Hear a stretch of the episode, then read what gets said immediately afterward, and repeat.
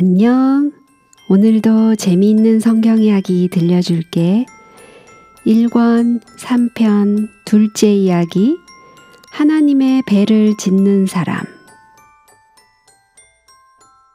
하나님께서는 당신의 계획을 백성들에게 전할 사람을 찾으시다가 거의 오백 세 가까이 된 노아를 생각하셨어요.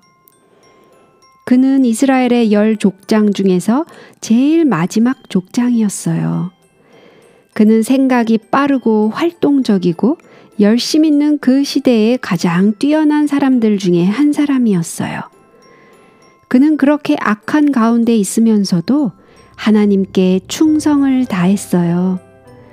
성경에는 노아는 의인이요 당대의 완전한 자라 그가 하나님과 동행하였더라고 기록되었어요. 이런 점에서 그는 에녹과 비슷했는데 그 때문에 하나님께서는 가장 중요한 책임을 그에게 맡기시고 결국에는 홍수에서 그와 그의 가족들을 구원하신 거예요.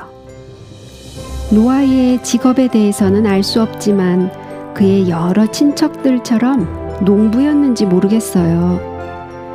하지만 그때도 강과 호수에서 여러 종류의 배를 탔겠지요. 그래서 노아가 배를 만드는 사람이었는지도 몰라요. 그는 훌륭한 설계사였던 것이 분명해요. 그렇지 않다면 하나님께서 지시하신 방주를 결코 만들 수 없었을 거예요.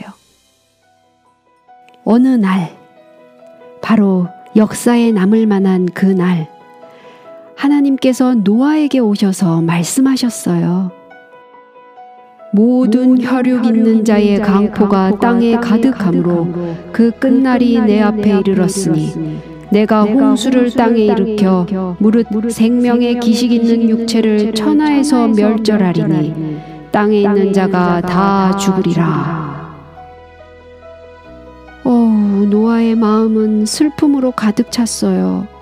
그는 세상 사람들이 너무 악하기 때문에 벌을 받아야 하는 것은 알고 있었지만 이 아름다운 세상과 온 인류가 멸망당한다는 것은 정말 생각조차 무서운 일이었어요.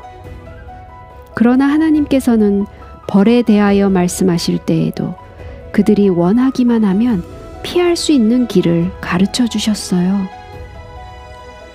너는 잣나무로 너를 위하여 방주를 지으라 하고 하나님께서 명령하셨어요. 방주? 그것은 무언가 물 위에 떠다니는 것이 분명해요. 흔히 말하는 배 같은 거지요. 그러나 그것이 타기를 원하는 사람들을 모두 태울 수 있을 만큼 클 수 있을까요? 노아는 하나님께서 만들라고 하신 방주의 치수에 놀라지 않을 수 없었어요. 그것은 그가 생각했던 작은 구명선이 아니었어요. 현대식 군함같이 어마어마하게 큰 배였어요. 길이가 백팔십 미터, 넓이가 삼십 점 오 미터, 높이는 십팔 미터나 되는 오늘날의 원양 여객선만한 크기였어요. 하나님께서는 왜 노아에게 이처럼 큰 배를 짓도록 명령하셨을까요? 첫째는 그들이 구원받기를 원하기만 하면 방주 안에 모두 들어갈 수 있다는 것을 사람들이 알도록 하시기 위함이었어요. 둘째는 수많은 새들과 짐승들을 보존하시기 위한 것이었어요. 셋째로는 그 배가 거친 폭풍과 사나운 파도에서 견뎌야 할 것을 아셨기 때문이었어요. 노아는 홀로 있게 되었을 때 하나님께서 명령하신 일을 오랫동안 생각해보지 않을 수 없었어요. 도대체 얼마나 많은 나무들을 베어 날라야 할까요? 톱질하고 대패질해서 짜 맞추기까지 그 모든 일들을 상상해보세요. 일할 사람들에게는 품값을 줘야 했어요. 그 일은 어느 누구도 감당하기 어려운 엄청난 일이었어요. 또한 길이가 백팔십 미터나 되는 배를 만드는 것을 보고 다른 사람들이 자기를 어떻게 생각할 것인지 염려하지 않을 수 없었어요. 대부분의 사람들은 하하, 그가 정신이 나가서 이런 헛된 생각에 돈을 낭비하는구나 하고 말할 것이 틀림없었어요. 그러나 노아는 그와 같이 하되 하나님이 자기에게 명하신 대로 다 준행하였더라. 하나님과 동행하는 사람들은 다른 사람들이 어떻게 생각하든지 바르고 곧게 행동하는 사람들이에요. 드디어 노아는 일을 시작했어요. 설계를 하고 나무를 준비하여 배를 짓기 시작했어요. 처음에 주위 사람들은 뭘 짓고 있는지 눈치채지 못했어요. 하지만 해가 거듭되고 그곳에 큰 제목들이 하나씩 하나씩 튼튼하게 맞춰질 때에 그들은 노아가 창고를 짓는 것이 아니라 배를 만들고 있다는 것을 알고 놀려대기 시작했어요. 그들은 깔깔거리고 웃었어요.